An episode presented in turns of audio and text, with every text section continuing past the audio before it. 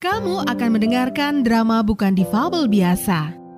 Di episode sebelumnya, Rafa mengantar undangan pernikahan ke Panti Sosial Rehabilitasi dan menemui Melati, seorang gadis yang sempat melakukan percobaan bunuh diri di asrama Panti Sosial Rehabilitasi.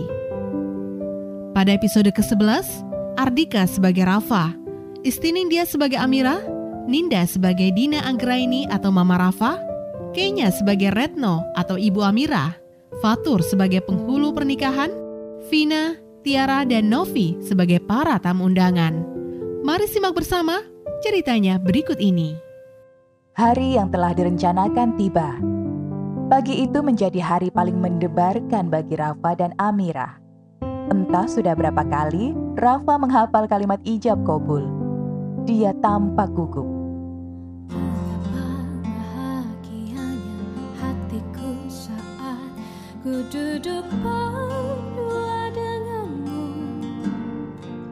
Saudara Rafa, Aska Putra bin Ahmad Baskoro, saya nikahkan dan saya kawinkan engkau dengan Amirah Sriwedari binti Yuhendra Pramono dengan mas kawinnya berupa lima puluh gram emas dan seperangkat alat sholat tunai. Saya terima nikah dan kawinnya Amirah Sriwedari binti Yuhendra Pramono dengan mas kawin tersebut tunai. Bagaimana para saksi? Sah. Sah. Barakallah.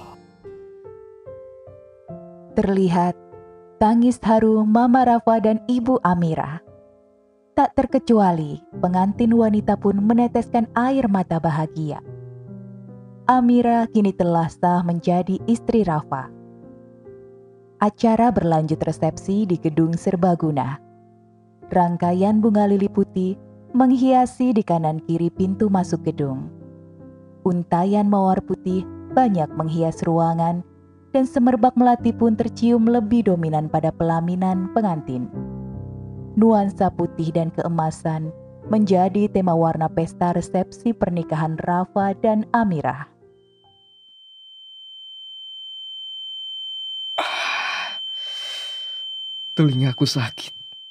Mendadak Rafa merasa pendengarannya menjadi sangat peka, menyebabkan kepalanya terasa sakit. Namun dia berusaha menahannya. Sudah lama dia tidak berada di keramaian.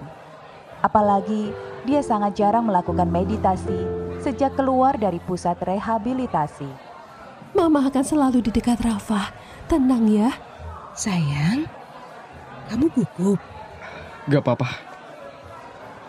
Kasian ya Mas Rafa sekarang. Mm-mm.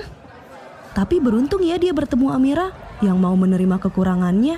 Eh, eh tapi... Amirah juga beruntung kan mendapatkan Mas Rafa. Mas Rafa kan anak pewaris elit grup perusahaan papanya. Kayak eh masih kecapean banget tuh Mbak. Iya. Tadi dia mau ngeluh sakit kepala. Biarin aja dulu. Sayang, ini kado-kadonya Ibu letakkan di kamar kamu aja ya. Iya Bu. Mbak, iki wes selesai. Tak pamit sih yo. Besok tak ambil barang-barang yang lain. Soale wes sore, mau pamit sih sama Ibu. Sekali lagi selamat ya Mbak. Oke, makasih yo Ningsih. Yang, sayang, bangun. Udah jam lima sore loh. Kita belum sholat. Capek ya? Hmm, iya, kepalaku sakit sekali. Aku banyak mendengar suara yang membicarakan tentang kita. Maksud kamu? Ah, gak apa-apa. Siapa? Apa yang mereka bicarakan? Gak apa-apa, gak usah dipikirkan. Kamu bisa mendengar pembicaraan mereka. Padahal kita on stage dan para undangan di bawah. Bahkan ada yang di luar. Sepeka itukah pendengaranmu?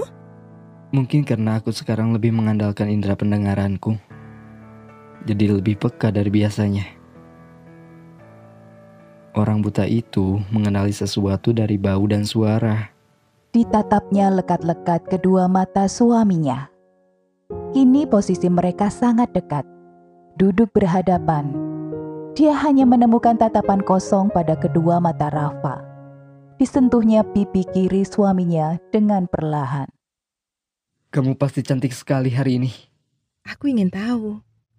Bagaimana kamu menggambarkan wajah ini?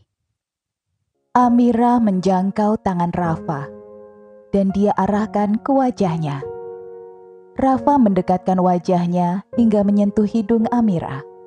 Aku ingin melihatmu, walau hanya sebuah bayangan. Akan kutukar dengan segala harta yang kumiliki, seandainya penglihatanku bisa kembali hanya untuk melihatmu, Amirah. Aku tak pernah meminta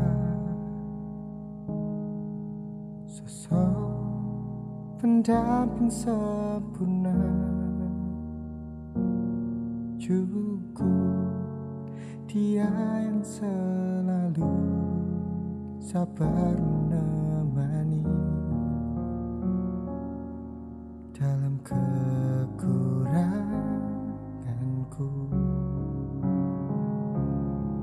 Namun Tuhan menghadirkan kamu, wanita ter hebat, kuat, tak pernah mengeluh. Bahagiaku selalu bersamamu. Andai ada keajaiban, ingin kukirkan namamu di atas bintang-bintang angkasa, agar semua tahu kau berarti untukku selama-lamanya. Kamu milikku.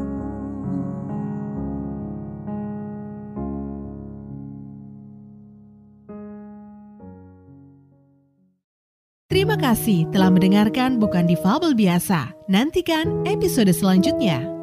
Drama ini dipersembahkan oleh Ruang Suara Creative Production.